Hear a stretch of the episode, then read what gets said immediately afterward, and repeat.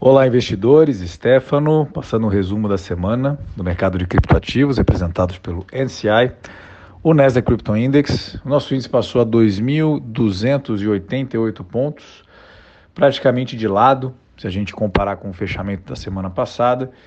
É, e sem dúvida, uma das principais notícias da semana foi a euforia em função de um posicionamento do Ray Dalio com relação a criptoativos. Então, ele ele palestrou né, em um evento de cripto chamado Consensus, é o maior evento da indústria de cripto, e ele não só mencionou é, que pessoalmente ele tem uma posição na física e não na Bridgewater em Bitcoin, e ele também comparou, né, na verdade ele compartilhou uma visão dele que ele prefere carregar Bitcoin do que carregar bonds. Né? Então, para quem não sabe, o mercado de bonds é um mercado de perto de 120 tri, de dólar e só nos Estados Unidos ele é um mercado de perto, aí, um pouquinho superior a 40 tri. Então é um, posicionamento aí bastante positivo.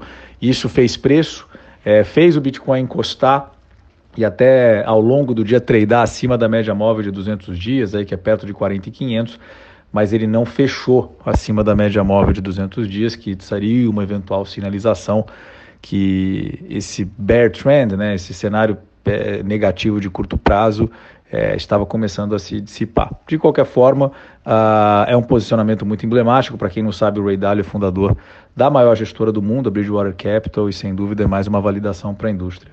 Por fim, uma outra notícia né, referente à Apple.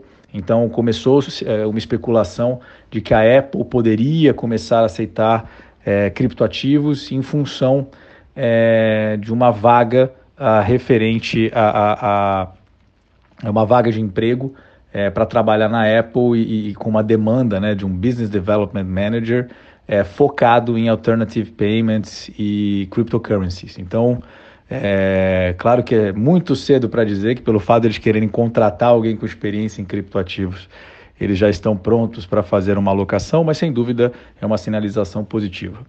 Agradeço a todos pela confiança e até semana que vem.